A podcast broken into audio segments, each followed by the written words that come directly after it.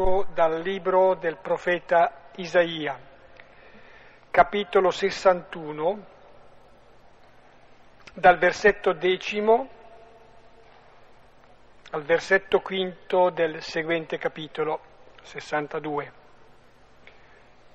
Isaia 61, 10.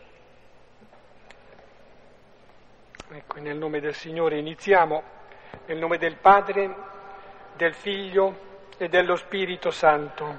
Amen.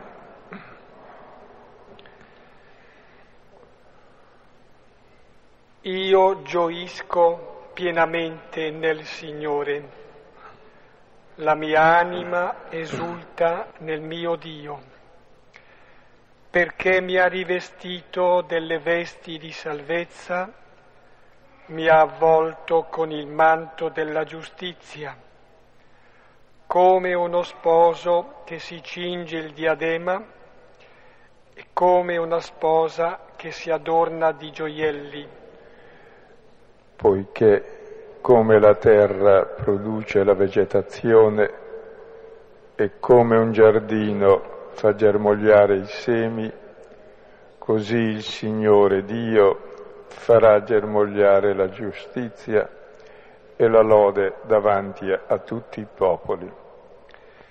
Per amore di Sion non tacerò, per amore di Gerusalemme non mi darò pace finché non sorga come stella la sua giustizia e la sua salvezza non risplenda come lampada. Allora i popoli vedranno la tua giustizia, tutti il re la tua gloria. Ti si chiamerà con un nome nuovo che la bocca del Signore indicherà sarai una magnifica corona nella mano del Signore, un diadema regale nella palma del tuo Dio. Nessuno ti chiamerà più abbandonata, né la tua terra sarà più detta devastata, ma tu sarai chiamata mio compiacimento e la tua terra sposata perché il Signore si compiacerà di te e la tua terra avrà uno sposo. Sì, come un giovane sposa una vergine, così ti sposerà il tuo architetto. Come gioisce lo sposo per la sposa, così il tuo Dio gioirà per te. Gloria, Gloria al Padre e al Figlio e allo Spirito Santo, come era nel principio, ora e sempre, nei secoli dei secoli. Amen.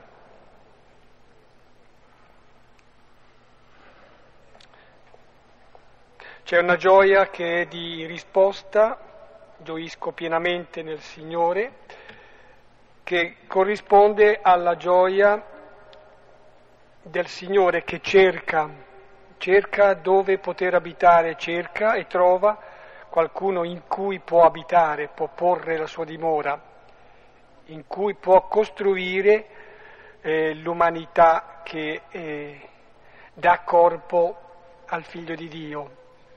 È riferito a Maria che accoglie la parola del Signore.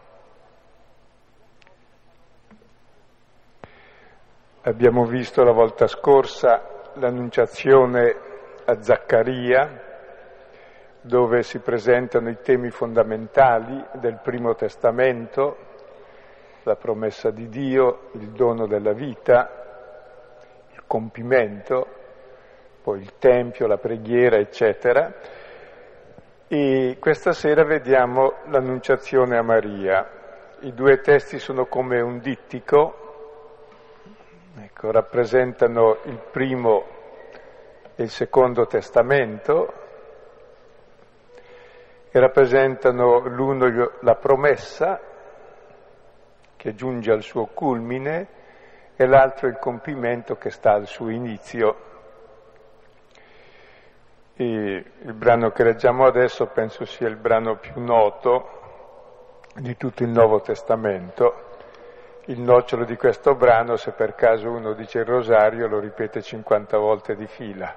Se dice la corona, se dice il rosario 150 volte. E tre volte al giorno suonano le campane, le aveva introdotte dal ritorno dall'Oriente San Francesco d'Assisi, proprio in ricordo dell'Annunciazione, l'Ave Maria, no? Con l'incarnazione del Verbo il sì di Maria sta al principio e al fine della giornata e al cuore della giornata. Ecco, come i testi più usati sono i più usati perché sono i più sublimi, poi essendo i più usati rischiano di essere i più logorati e i meno compresi.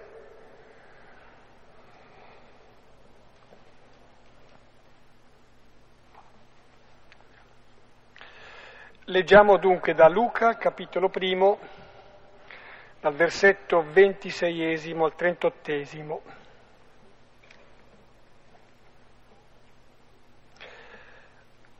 Ora al sesto mese fu inviato l'angelo Gabriele da parte di Dio in una città della Galilea di nome Nazareth, presso una vergine promessa sposa un uomo di nome Giuseppe della casa di Davide e il nome della Vergine Maria. Ed entrato da lei disse, Gioisci, graziata, il Signore è con te. Ora ella, a questa parola, fu tutta turbata e valutava donde mai fosse, fosse un saluto simile. E disse l'angelo a lei, non temere Maria, trovasti infatti grazia presso Dio. Ed ecco, concepirai in ventre, genererai un figlio e chiamerai il suo nome Gesù. Questi sarà grande e figlio dell'Altissimo sarà chiamato, e il Signore Dio darà a lui il trono di Davide suo padre, e regnerà sulla casa di Giacobbe per i secoli e del suo regno non ci sarà fine. Ora Maria disse all'angelo, come sarà questo, poiché non conosco uomo? E rispondendo, l'angelo le disse, lo Spirito Santo scenderà su di te e potenza dell'Altissimo adombrerà te e perciò anche colui che nascerà sarà chiamato santo, figlio di Dio. Ed ecco, Elisabetta, tua parente, anch'essa concepì un figlio nella sua vecchiaia, e questo è il sesto mese per lei che è chiamata sterile, perché non sarà impossibile presso Dio nessuna parola. Ora disse Maria, Ecco la schiava del Signore, avvenga a me secondo la tua parola. E partì da lei l'angelo. Ecco, dicevamo che la scena è simile alla precedente. La precedente si svolgeva in Giudea, questa in Galilea, la precedente a Gerusalemme nella città santa, questa Nazareth, un paese insignificante, la precedente era nel Tempio, questa in una casa, la precedente era addirittura nel santuario del Tempio, il cuore del Tempio, questa in una donna, che diventa il nuovo santuario, colei che concepisce la presenza di Dio. E è un testo che può essere letto in infiniti modi.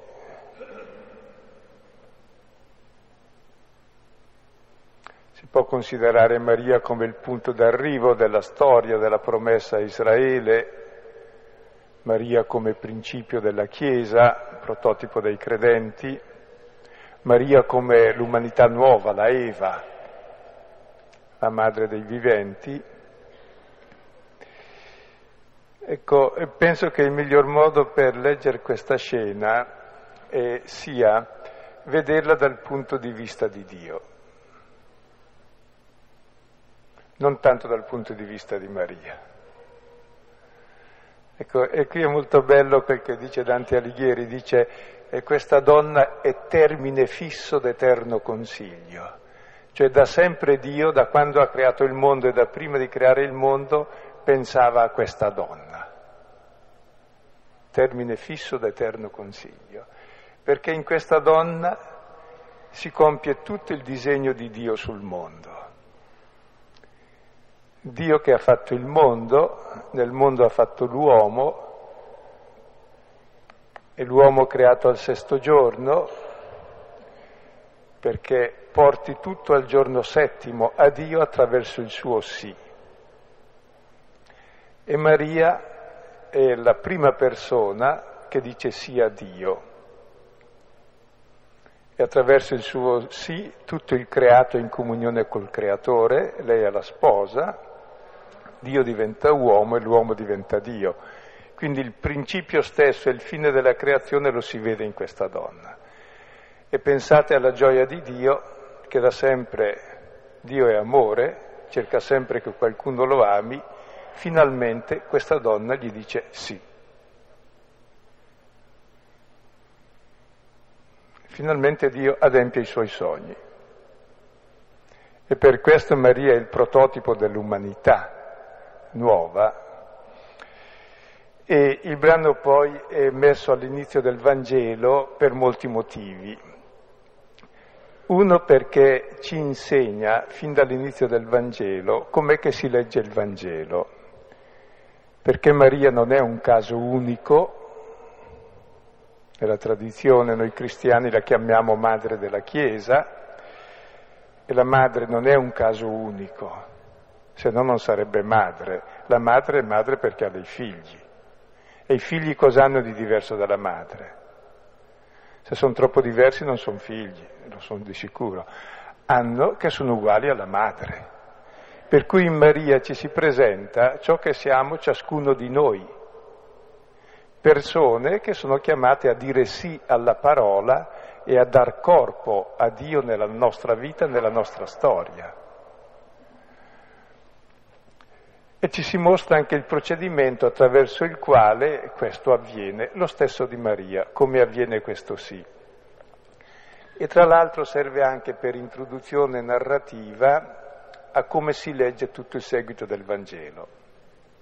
Ogni brano di Vangelo andrà letto come si vede da ciò che ha fatto Maria in questo testo. E tenete presente, Maria in tutto il Vangelo di Luca è presentata abbastanza spesso, è proprio è come prototipo del discepolo. Difatti subito dopo eh, sua cugina gli dice beata te che hai creduto. Cioè Maria è madre mediante la fede. E subito dopo si presenta Maria che custodisce le parole nel suo cuore. È madre non solo perché ha dato la, fi- la vita fisica a Gesù, ma per un altro motivo la sua maternità, prima che nel ventre, sta nell'orecchio e nel cuore. La madre è quella che ascolta e accoglie il figlio e lo lascia vivere com'è, non quello che lo possiede dentro. E quando, una, e quando, gli dicono tua madre i tuoi fratelli sono fuori che ti cercano, Gesù dice chi è mia madre, chi sono i miei fratelli? Chi ascolta e fa la parola. Maria è sua madre perché ascolta la parola e fa la parola e una donna gli dice beato il ventre che ti ha portato, il seno che ti ha allattato, Gesù dice beati piuttosto quelli che ascoltano e fanno la parola. Quindi Maria è sempre presentata come il prototipo di chi ascolta e attraverso l'ascolto fa ciò che ascolta. E così vediamo allora in questo testo cosa Luca ci propone sull'ascolto della parola attraverso Maria che è il prototipo di ciascuno di noi. E ogni volta che leggiamo un brano di Vangelo si avvera quel che avviene in questo testo, diciamo avvenga a me questa parola. Allora quella parola avviene, allora abbiamo letto utilmente il Vangelo, se no è inutile averlo letto. E ogni volta che leggiamo avviene questo procedimento che qui è raccontato. Quindi è un racconto molto raffinato che ci fa vedere cosa avviene in ogni racconto. e ci serve da introduzione. Mi piace ricordare che mh, la contemplazione di questa scena nel libretto degli esercizi spirituali di Sant'Ignazio è congiunta, anzi è preceduta dalla contemplazione della Trinità, proprio per dire che il punto di vista da cui si può guardare e contemplare è quello di Dio, la Trinità che decide, umanamente parlando, che il figlio diventi uomo, si incarni. Ora, al sesto mese, fu inviato l'angelo Gabriele da parte di Dio in una città della Galilea di nome Nazareth, presso una vergine promessa sposa a un uomo di nome Giuseppe della casa di Davide e il nome della vergine Maria. In questi due primi versetti ci si danno le coordinate per ogni lettura della parola di Dio e per ogni avvenimento. Prima la coordinata di tempo, sesto mese, poi di luogo, dove, e poi a chi si rivolge Dio, a una vergine, e poi vedremo cosa dice. Allora vediamo innanzitutto quando è che avviene il compimento, la parola di Dio che porta al compimento avviene al sesto mese. Sesto mese da quando fu concepito il Battista, l'episodio precedente. Ora, al sesto mese uno non è completo e il Battista rappresenta l'Antico Testamento e la promessa. Quando è che avviene il compimento? Al sesto mese, cioè quando ancora non è matura la promessa. Cioè quando è che una promessa diventa realtà? non dipende da Dio. Dio la promessa l'ha fatta, la realizzerebbe anche subito, la realizza di fatti al sesto mese. Aspetta solo che uno dica sì, accolgo la tua parola. Cioè voglio dire, da sempre Dio è sì per l'uomo.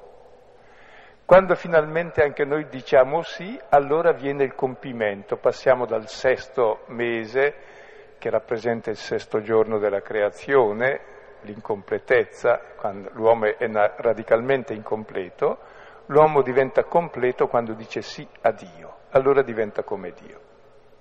Si passa al settimo giorno. Fuori metafora cosa vuol dire? Che la parola di Dio avviene in questo nostro tempo che è sempre incompleto, non devo aspettare tempi migliori per dire sì, non domani. Noi normalmente pensiamo a domani, domani farò o a ieri, eh, ieri sì era possibile. No, oggi, ora. L'unico tempo che abbiamo è il presente. Il presente è l'unico luogo nel quale tocchiamo l'eterno. Il passato non c'è più, il futuro non c'è. Quindi il momento dell'ascolto è sempre questo tempo che diciamo incompleto, anzi questo tempo nel quale i profeti dicevano è il tempo peggiore di tutti. Sì, questo è il tempo dell'ascolto.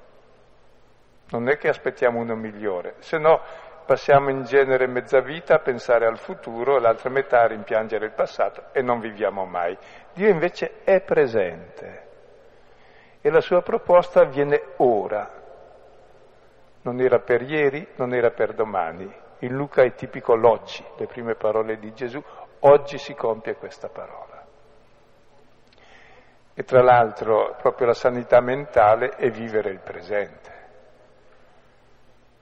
mentre noi non viviamo, pensiamo al dopo in ansia sospesi nel vuoto e al passato annegati nel rimpianto. Cioè, ora. Ora tutto il passato, qualunque esso sia, può germinare in un futuro nuovo. Il presente è il luogo dove vivo e posso incidere e dare una direzione futura a tutto il passato. Quindi, questo è il significato della parola il sesto mese ed è la prima indicazione del nostro rapporto con Dio, con la parola e con noi stessi. La prima indicazione è avere il senso del tempo, il senso del presente.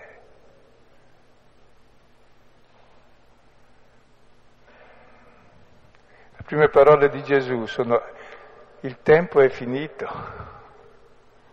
Il regno di Dio è qui. Lo puoi vivere quando? Ora.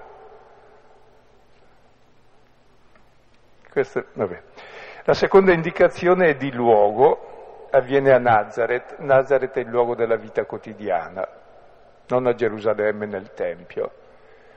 C'è il luogo della parola e ora è qui dove mi trovo. Non luoghi particolari nel santuario, quando vado a Lourdes, quando vado a Meggiugorie, quando vado a San Fedele, quando vado... Uh, no, nella tua vita quotidiana è lì che vivi, da figlio di Dio, ascolti la parola. Poi sarà utile andare di qua e di là perché questo ti richiama, ma è importante il tempo e il presente, il luogo e il luogo della tua vita quotidiana. È lì che si fa carne la parola. E Dio interviene con l'angelo Gabriele, l'abbiamo già visto, Gabriele vuol dire potenza di Dio, cioè Dio agisce mediante la parola, mediante la parola lui si propone, ogni parola è informazione, d'accordo, ti dice qualcosa, ma soprattutto è informazione, ti dà la forma, tu diventi la parola che ascolta. Perché chi dice la parola in realtà dice se stesso, propone se stesso e chi accoglie la parola accoglie chi ha parlato. E Dio con la sua parola si propone totalmente a noi, per essere accolto da noi. E chi lo accoglie diventa questa parola, diventa figlio di Dio. Perché noi ragioniamo, sentiamo, viviamo secondo la parola che abbiamo messo dentro. Per cui fin dall'inizio si dice l'importanza dell'ascolto della parola. Nel bene e nel male siamo la parola che ascoltiamo. E circa il potere della parola, avevano detto all'inizio che Dio ha creato il mondo con le lettere dell'alfabeto, dicevano i rabbini, che è vero perché combinando insieme le varie lettere, tu ottieni tutto il mondo, cioè vuol dire che tutto il mondo è intelligibile, è frutto della parola ed è un dono di comunicazione. E poi dicono ancora i maestri, quando Dio parlò a Mosè, cosa gli disse? E allora ci sono quelli che dicono, e Dio parlando a Mosè gli ha dettato il Pentateuco, cioè i primi cinque libri della Bibbia, come appunto riteniamo, sono i libri di Mosè. Altri maestri dicono non, ha, non gli ha detto il Pentateuco, non era poi così tonto Mosè, gli ha detto le dieci parole, il resto l'ha capito lui, cioè i dieci comandamenti. Altri maestri dicono non ha detto le dieci parole, troppo, Dio non spreca parole. Dio ha detto solo la prima parola, io sono il Signore Dio tuo, il resto l'ha capito. Altri dicono non è vero che Dio ha detto la prima parola, ha detto solo la, la parola Anochi che è io in, in, ebraico. Il resto l'ha capito, no? Se Dio che ti dice io si rivolge a te avrai capito cosa ti vuol dire, che vuole entrare in comunione con te, il resto lo capisci. Altri più radicali dicono non ha detto io Anochi, ma ha detto cioè niente, ha aperto la bocca perché la parola Anuki comincia con uno spirito che non si pronuncia, ha aperto la bocca per parlare, il resto l'ha capito lui. Te pensa cosa vuol dire se Dio vuol parlare con te? Vuol dire che sei l'altra parte di Dio, il suo partner, il suo interlocutore. Il resto capisci tutto. Parlare vuol dire comunicare se stesso, vuol dire essere in compagnia, vuol dire avere la stessa vita, vuol dire essere pari, cioè, tutto il resto lo capisci da lì. Ecco, quindi Dio agisce sempre mediante la sua parola, della quale dovremmo imparare ad avere molto rispetto come di ogni parola, se è vera. E questa parola si rivolge a una vergine il brano precedente era una coppia di sterili che cercavano di fare il loro figlio e non ci riuscivano. Ora il figlio rappresenta il futuro, noi il futuro non lo possiamo fare, il nostro futuro, perché il nostro futuro è Dio e Dio non è da fare, è da accogliere. Così anche l'altro, non è che il marito deve fare la moglie o la moglie fare il marito, ogni tanto ci si fa e ci si disfa ma con molti dolori, semplicemente è da accogliere l'altro. E questa virginità di Maria rappresenta la pura accoglienza, l'altro è dono. E se non lo accogli lo uccidi.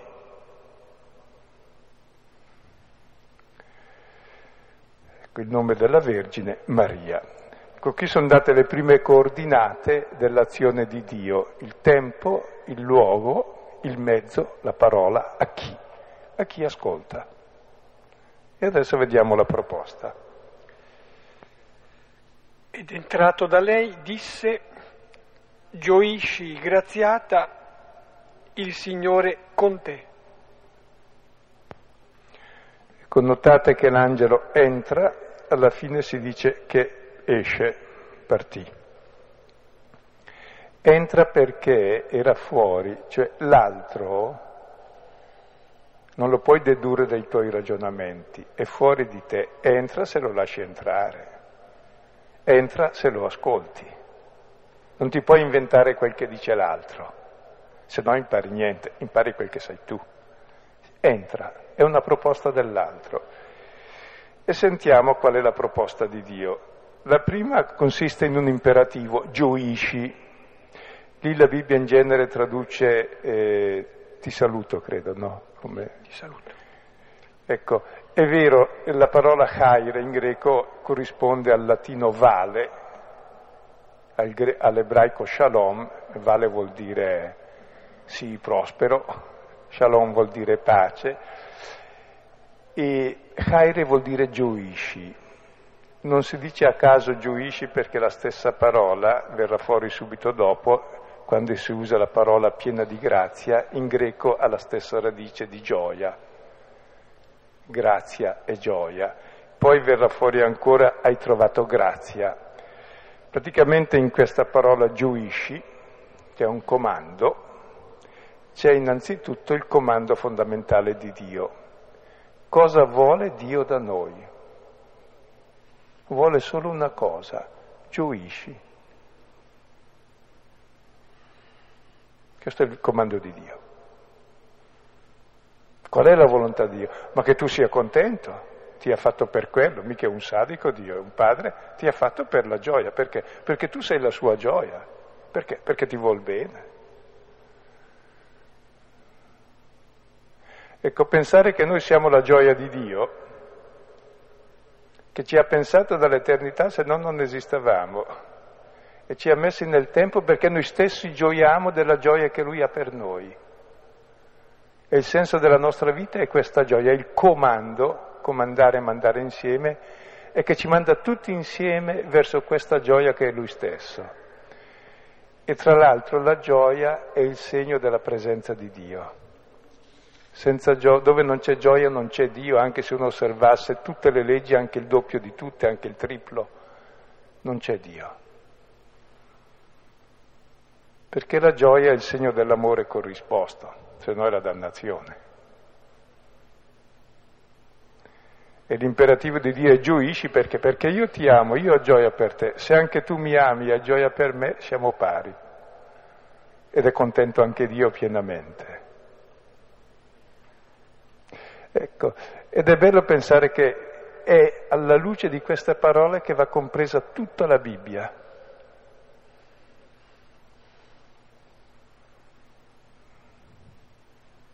E tutta l'azione di Dio.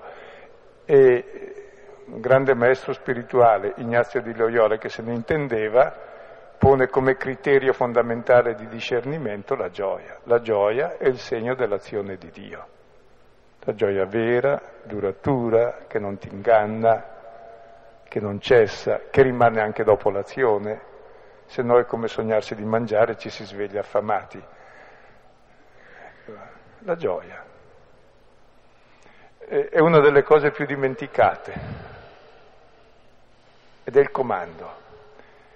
E tra l'altro dicevo questa parola eh, chaire, gioisci, ha la stessa radice eh, chare, che è la stessa parola di grazia, che vuol dire grazia, bellezza, bontà, gratuità, amore, dono, che sono quelle parole che definiscono Dio nella sua relazione con l'uomo. E sono quelle parole nelle quali l'uomo sta di casa, dove che possiamo abitare, dove c'è bellezza, bontà, gratuità, amore, gioia, dono. Se no è una disgrazia vivere. Quindi il primo comando è gioisci. La seconda parola è graziata. In greco c'è la parola che caritomene, vuol dire tu che sei ricolmato di grazia. Invece di dire il nome di Maria, l'angelo le dice il suo vero nome. Il vero nome di Maria qual è? È la grazia, è l'amore, è la gioia che Dio ha per lei. Quello è il suo nome. E cosa mi rivela tutta la Bibbia? Il mio nome. Il mio nome è l'amore che ha Dio per me. Sono prezioso ai suoi occhi, sono degno di stima perché mi ama. Quella è la mia identità. L'identità di una persona è l'amore con cui è amato. E l'uomo è desiderio di amore assoluto e non lo trova da nessuna parte. Eppure c'è il desiderio. Perché? Perché è fatto da quest'amore per quest'amore e fino a quando non scopre questo non trova sua, il suo vero nome o magari paga caro prezzo per scoprirlo. Cioè capire che il mio nome è lo stesso amore che ha Dio per me. Sono io, l'amore che ha Dio per me. Che mi ha amato come ama il suo figlio di amore unico totale, ciascuno di noi. Non è che Dio ami l'umanità, ama ciascuno di noi, non è che il padre ami la figliolanza, ama ciascuno col suo nome. E, tra l'altro è lui che dice il mio nome. Essere chiamati vuol dire esistere. Uno esiste in quanto è chiamato dall'altro. E qui mi viene rivelato il mio nome nascosto, il mio nome profondo, del quale tutti andiamo sempre in cerca e sappiamo anche in che direzione è, perché il nome è la relazione, è l'amore che l'altro ha per me, è questo che mi dà la mia identità. E tutta la Bibbia mi narra di questo amore di Dio per me.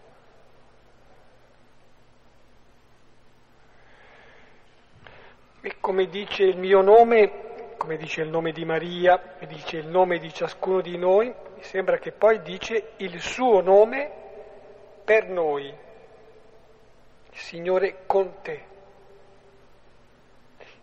Forse più che definirsi, il Signore si era già un po', come dire, svelato, descritto, quando a Mosè nell'Esodo ha detto io sono colui che sono, tetragramma.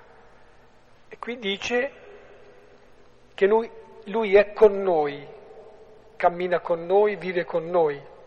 Addirittura in una finale del Vangelo si dirà che con voi tutti i giorni fino alla fine del mondo. È il nome del Signore per noi. Ecco, ed è bello che il nome del Signore sia un complemento di compagnia. Chi è il Signore? È con complementi di compagnia. Con chi? Con te. Credo sia il più bel nome di Dio, Emanuele, il Dio con noi. Dio è uno che è con. Dio è relazione e amore. Dov'è Dio? Esiste ovunque amato. E lui è con. Ecco, come vedete nella proposta, in queste prime parole dell'angelo, praticamente c'è già la sintesi di tutto. Il fine, giuisci, il mio nome, graziato, non disgraziato, è la grazia, la caris di Dio, è il nome di Dio. Dio è colui che è con me. E ogni racconto mi mostrerà appunto come gioire, quella circostanza concreta, qual è il suo amore per me in quella circostanza concreta e come lui sta con me in quell'episodio concreto. Per cui tutto il Vangelo sarà l'articolazione della mia giornata, della mia esistenza, del mio cammino dalla nascita alla morte, proprio su, questa, su queste tre parole, le parole della gioia, perché scopro il mio nome, la mia identità, scopro me come oggetto dell'amore suo e scopro come lui è presente con me dall'inizio alla fine. E le ultime parole che Gesù dirà al malfattore in croce è oggi sarai con me in paradiso. Perché? Perché io sono con te, fino lì. Mm, si potrebbe andare avanti ancora un po', sì. Ora, ella a questa parola fu tutta turbata e valutava donde mai fosse un saluto simile. Fermiamo qui, sì. Ecco, per stasera ci fermiamo qui. Dopo la proposta dell'angelo, voi supponete che l'angelo venga da voi a farvi questa proposta. Ecco. Cosa provereste come sensazione? Scusa, hai sbagliato indirizzo, era la Maria qui di fianco, forse non ero io.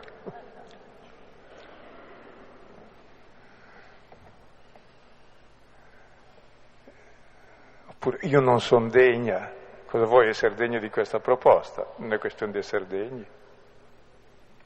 Mica da pagare questo dono, è un dono.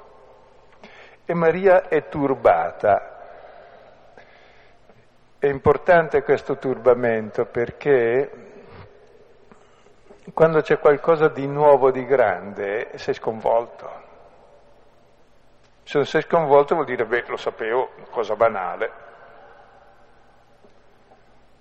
No, veramente c'è il turbamento davanti al sublime davanti, eh, con queste parole, che te lo trovi davanti e trovi veramente grande il tuo destino, questa gioia, il tuo nome, il suo nome. E il primo segno che ho capito qualcosa della parola è il turbamento, dove non stupisci, non capisci, dici ovvio, ovvio che cosa? Le stupidità che avevo in testa me le sono confermate, come quando si legge ognuno il suo giornale si conferma in quel che sa. Se per caso dice qualcosa di diverso da quello che lui vuole, cambia giornale. Siccome poi tutti dicono la stessa cosa, allora va bene, tutti gli stessi canali. Ecco, e non ti turbi più di nulla e tutto ti conferma nella tua imbecillità. Invece c'è questo turbamento supremo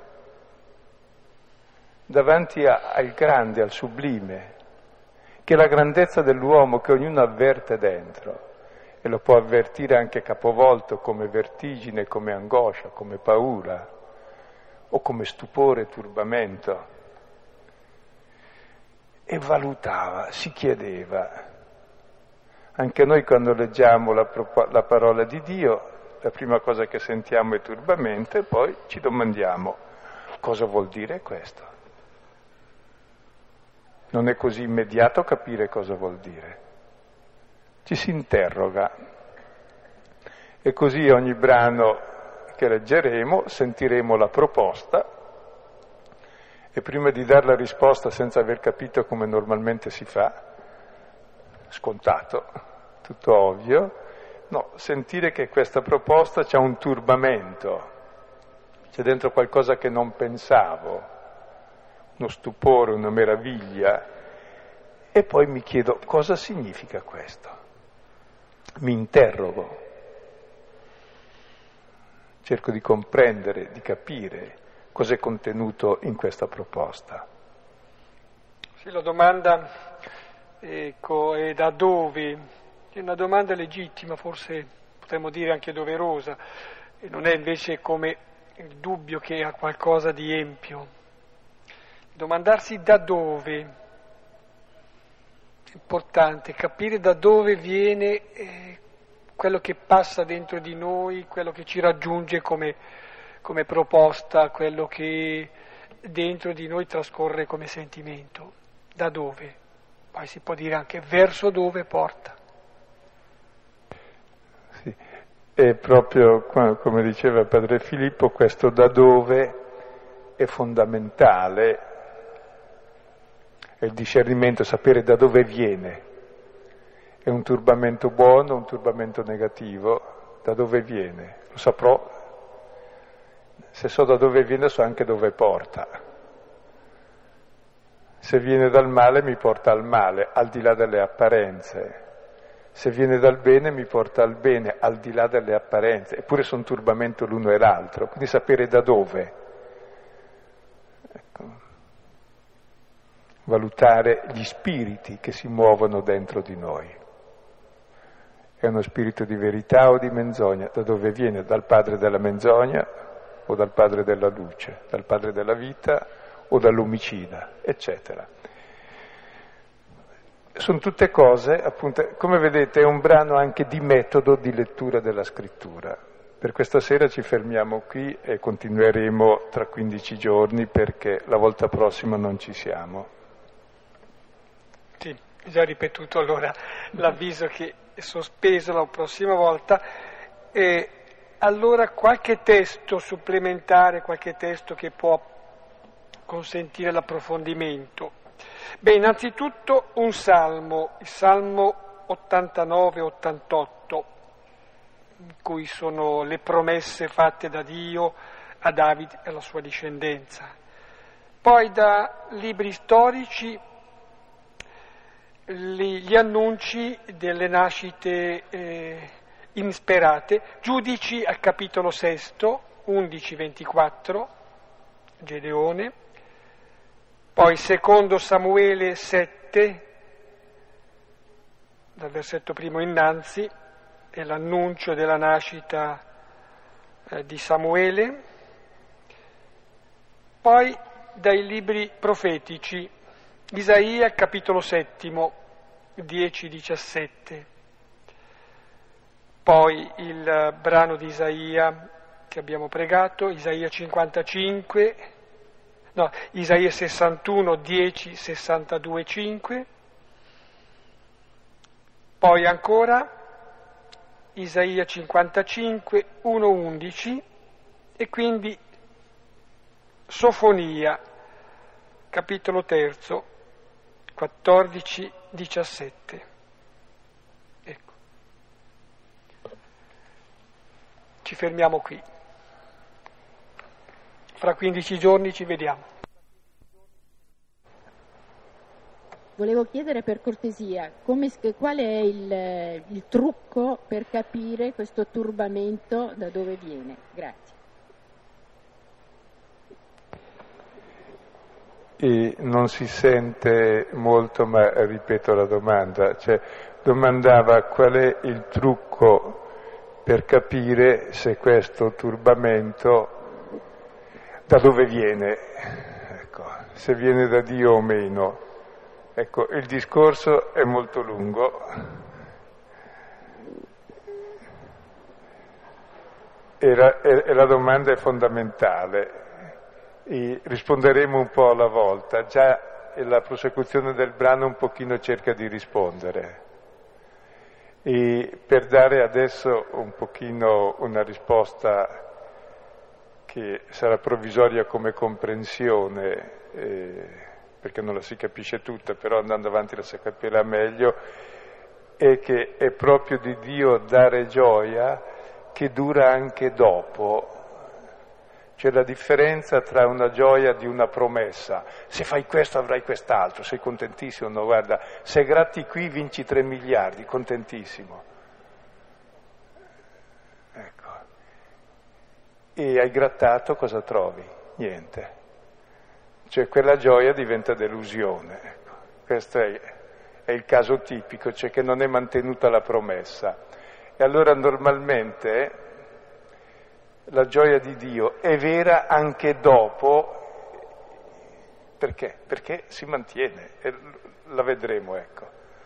C'è la differenza della gioia menzognera la, la gioia menzognera promette piaceri immediati, subito, belli, grandezza e potere, poi è come l'albero proibito, bello da vedere, buono da mangiare, desiderabile, poi scopre che è indigesto, brutto e resta nudi. e nascosti. Quindi il nemico è un menzognero che fa apparire belle le cose brutte e Dio ti fa apparire brutte le cose brutte. E poi dopo quando cerchi le cose belle te le fa apparire belle perché te le fa vedere che sono realmente belle. Il nemico invece ti fa vedere come belle quelle brutte, in modo che resti eh, eh, ingannato. Poi quando cerchi il bene te lo rende pesante e noioso per tenerti nel male, dicendo no, la libertà è troppo difficile, accontentati, eccetera. Ma vedremo.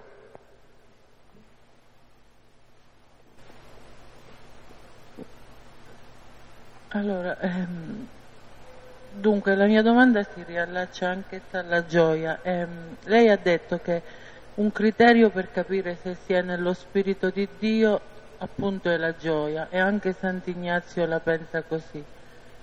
Eh, ma questo non è in contraddizione con, lo, con le beatitudini, cioè nelle beatitudini si dice beati quelli che piangono e poi io mh, leggendo una mistica che mh, insomma amo molto ehm, e che un po' se ne deve intendere anche lei di queste cose, lei ha scritto che mh, in pratica Dio manda, e, e, poi l'abbiamo detto anche l'altra volta, no? cioè il fatto del giusto che non ottiene la ricompensa del giusto perseguitato. Ebbene, secondo um, Simone Weil, appunto, Dio, eh, quelli che ama eh, in maniera particolare, eh, gli dà anche una serie di prove, di dolori, di vicissitudini. Allora questo com'è con la gioia? Sì, ehm, la si capisce proprio così. La gioia ha molto a che fare con questo.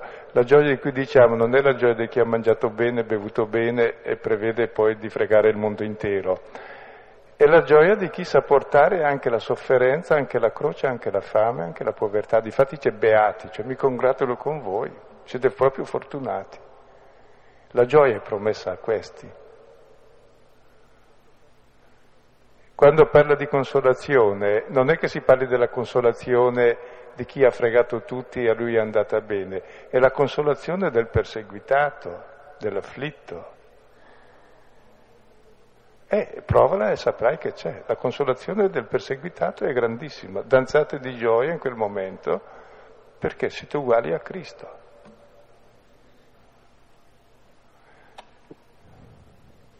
E questa gioia nessuno te la può rapire, resiste alla morte, alle persecuzioni, alla nudità, alla spada, alla povertà, perché, perché sei ricco di Dio. E questa è la consolazione spirituale.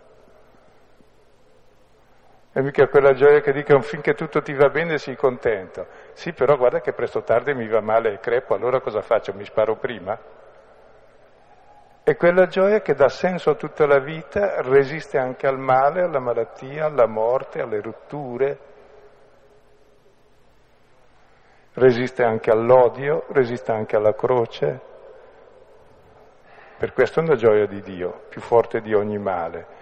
Se fosse quella gioia che viene quando mi va bene, mi scompare anche subito perché dopo cinque minuti mi va male. Mi bastano emicrania, mi va tutto storto. Cioè, è qualcosa di... è lo spirito che è in noi. Si può citare così mm, la perfetta letizia di cui Francesco, nei fioretti, no? quando sarai battuta, nodo a nodo, scrivi che vi perfetta letizia. Però si può citare soprattutto negli atti degli apostoli, quando gli apostoli sono, sono perseguitati, malmenati, cosa si dice? Uscirono lieti dal Sinedrio per essere stati stimati degni di essere disprezzati, per, disprezzati vuol dire 40 bastonature meno una, si poteva anche crepare. Ecco. La grande dignità di essere degni di essere come il Signore che ingiustamente porta il male, perché se lo porto giustamente, beh l'ho fatto, è giusto che lo paghi. Cioè quando si parla di gioia si parla di qualcosa di molto serio, che è veramente gioia, non è... che resiste a ogni male. Perché se la mia gioia dipende dalle condizioni atmosferiche, eh, se sono in buona salute è che è quella gioia che cessa presto. E se è perché mi illudo ad avere vent'anni è la gioia del rimbambito se tutto va bene. Eh, volevo chiedere due cose un po' strane però vabbè. Eh, nella prima eh, eh, si vede la, la, prima parte che mh, Elisabetta e il marito beh, eh, discendono dalla famiglia di Levi, da parte di Abia di Cos. Nascerà un figlio che dovrebbe essere sacerdote e invece va a fare il pancabestia nel deserto e eh, da lì non, non, non, ci sono un attimino, perché dovrebbe andare in teoria nel, nel santuario. Nella seconda parte c'è Maria che eh, non ha un passato, perché viene nominata come Maria e basta. Eh, il suo passato dovrebbe essere quello di Elisabetta, invece, figlia di Aronne, anche lei. No, e, no, è della casa di Davide. Della, no, della casa di Davide è Giuseppe. No, ma è, è uguale. Cioè e, e, come fa a essere parente di Elisabetta? Oh, Dovrebbe essere della casa di... No, ma es- esistono anche le mogli dei mariti e i mariti delle mogli per cui le parentele... No, perché poteva avere più senso la conoscenza di Maria sì. dopo del, nel Magnifica di vari brani del, che sì. si trovano anche Ascolta, nell'Antico Testamento, sì. Essendo della casa di, Aron, di Aronne Ascolta, come, sacerdote. come faccio io a essere parente eh, per parte di madre di uno che non ha il mio cognome e non fa parte del casato del mio padre? Semplicissimo. Che del, sono anche figlio di mia madre. Il casato del padre è Giuseppe, in tutti e due i... Sì, no, ma dico, anche lei stessa ha un padre e una madre, prescindendo da Giuseppe. Si riferiscono a Giuseppe. E per parte di madre può essere cugina di Elisabetta, suppone, per parte di padre invece discendente di Davide o viceversa. Mm. Sì, non è un problema.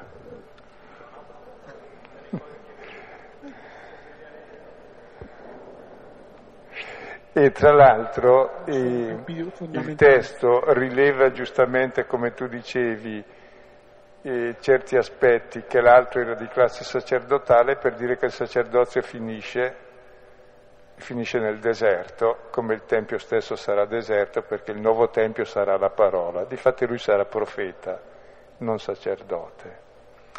E Gesù che della casa regale finirà sulla croce perché il nuovo re sarà il verbo di Dio fatto carne e finito in croce. Mm.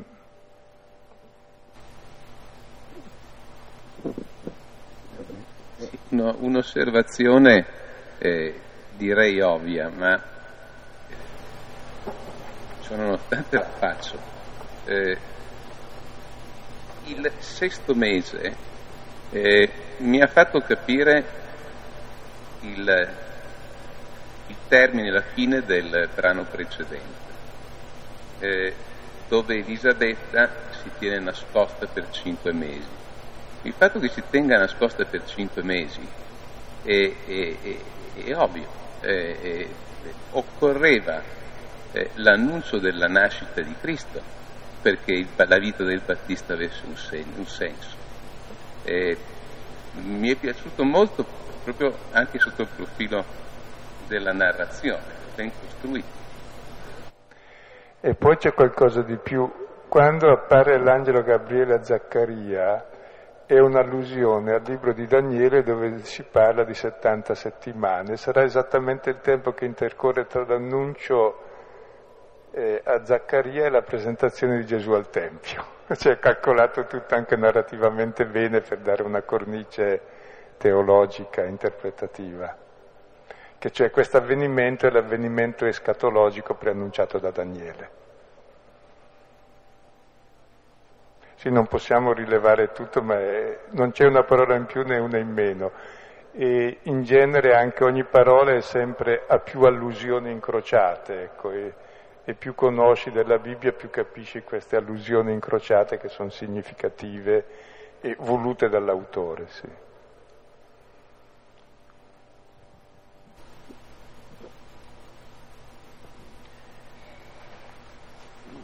È una, una percezione e, e è difficile, però è come, ascoltando stasera parole come ascolto, accoglienza, gioia, essere chiamati per nome,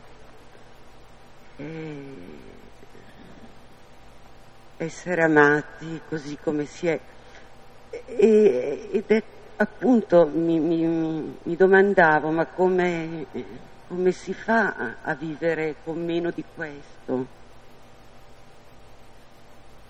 questo, questa parola che, che, che, che fa rivivere. Io ricordo che da bambina, quando storpiavano il mio nome, piangevo. E, e man mano, diventando vecchia, eh, capisco cosa sta sotto il nome, come appunto ognuno vuole, vuole essere chiamato con quel nome nuovo, no? Quel nome che è amore, che è tenerezza. E... Per cui ecco, questa parola è, è, una parola veramente di vita, ma di vita umana, di, di qui e ora. Ecco, eh, certamente la Bibbia è cosciente, è stata scritta nell'arco di molti secoli e qui siamo dopo Gesù, cioè è cosciente di offrire eh, la proposta più bella di uomo che ci sia. E se uno ne trova una più bella è contenta. Tant'è vero che si è arricchita nel tempo sempre, sempre di più la rivelazione perché eh, cresceva la comprensione della bellezza, della cultura dell'uomo stesso, allora cresceva questa comprensione del mistero. Perché Dio è ineffabile, così anche l'uomo che è sua immagine e tutta la storia è rivelazione progressiva di questa grandezza dell'uomo, che ogni tanto è dimenticata ampiamente. E risvegliarla è proprio riscattare l'uomo e restituirlo alla sua libertà, alla sua dignità, alla sua bellezza, al suo senso. Altrimenti davvero c'è l'abbruttimento e c'è la caduta nel vuoto, nell'angoscia oggi, nella distruzione. Per cui questa parola è oggi viva più che mai, ecco, come proposta all'uomo della sua grandezza, della sua dignità, della sua responsabilità, quindi perché ognuno deve rispondere del suo nome. Eh, scusa, eh, volevo chiedere perché Maria è chiamata anche la nuova Eva? cioè per la sua dignità di donna. Io trovo che sia una figura affascinante anche come donna in una società arcaica come quella in cui ha vissuto, con questa discrezione, con questo amore, questo... cioè chiaro che non si può definire Maria perché è un essere superiore anche lei. Comunque, forse l'hai già detto in altre occasioni, però io credo proprio che questo amore che ha il Signore, sempre provato per le donne, le donne che l'hanno visto per primo, cioè veramente ci, ci, mi esalta, ci esalta un po' tutti, credo, noi, noi donne, e noi dobbiamo essere grate di questo dono di Maria, che ci rappresenta tutti, ma non perché sono, siamo figlie, come si dice in gergo, figlie di Maria, no, perché siamo soprattutto seguaci di Maria No, siamo seguaci non di Maria, di Gesù. Se tutto va bene, e non di Maria. E Maria è, è nostra madre, ma mica deve seguire la madre e il figlio, è la, è la mamma che segue il figlio se tutto va bene. Sì, no, volevo dire un modello, intendevo questo. È Maria che ci segue che si preoccupa di noi. Ma è, è bello il parallelo tra Eva e Maria. Maria è la nuova Eva, Eva vuol dire madre dei viventi e l'esperienza della maternità è l'esperienza fondamentale della vita, cioè di Dio. E l'esperienza di Eva quando genera Caino, lo chiama così perché Caino dice ho acquistato un uomo, una vita, il concetto del dono della vita. E Eva è la prima donna Perché la donna rappresenta anche l'uomo, nel senso che rappresenta la sapienza oppure la stoltezza, che è insita nell'uomo, perché l'uomo è governato o dalla sapienza o dalla stoltezza, dipende se sposa Sofia, la sapienza, o Moira, la stoltezza. Ecco, e Maria rappresenta la sapienza, così come Eva rappresenta l'insipienza di Adamo. Adamo vuol dire l'uomo indistinto, maschio e femmina. E la sua differenziazione avviene dalla donna che sposa. Se sposa la sapienza, e la sapienza è Maria che ascolta la parola e diventa la parola, l'insipienza è Eva che ascolta la menzogna e genera la morte. E mentre al primo uomo eh, Dio domanda dove sei, e lo cercava per fargli la stessa proposta che a Maria, l'altro dice mi sono nascosto perché ho avuto paura. Maria dirà eccomi, avvenga la tua parola, accetta la tua parola. È proprio in contrappunto alla, alla prima coppia originaria questa Maria questa Eva nuova, rappresenta l'uomo nuovo, che risponde con sapienza alla proposta. Come aggiunta si può dire che appunto Eva, la madre dei viventi, in Maria si realizza pieno quello che l'ha mancato. Poi anche hanno giocato, si gioca sul fatto Ave, Eva, capito? Anche quello. Però quello unicamente a livello di espressione fisica, materiale. Mi chiedevo come mai il ehm, turbamento di Maria non è stato penalizzato come quello di Zaccaria. Entrambi mi sembra pongono una um, obiezione oggettiva, com'è possibile? Non conosco uomo lei mm. e per lui siamo avanzati negli anni. Qual è la differenza? Ecco, la differenza sta innanzitutto, lo vedremo, in un errore di traduzione. E l'altra domanda come è possibile perché lo ritiene impossibile. Maria non domanda come è possibile, ma domanda come avverrà questo. Quindi lo ritiene possibile, ma domanda allora cosa c'è da fare? C'è una differenza. Quindi Maria crede e si domanda che fare, mentre Zaccaria sa bene che fare, ci tenta da tutta una vita, ma non ci crede. Sì, avevo annotato prima, dicevo che nel dubbio c'è qualcosa di empio, nella domanda invece c'è qualcosa che rende, è legittima la domanda, forse doverosa, il dubbio no, che anche in in Esodo al capitolo diciassettesimo, il versetto settimo, si dice che Dio eh, resta molto irritato quando la gente si chiede Dio è in mezzo a noi sì o no? Eh, non, non, voleva che dubitassero. Ecco. E questa sera invece che col Padre nostro terminiamo con l'Ave Maria. Ma sì, si può fare. Sì, possiamo sostituire all'abituale ave, gioisci,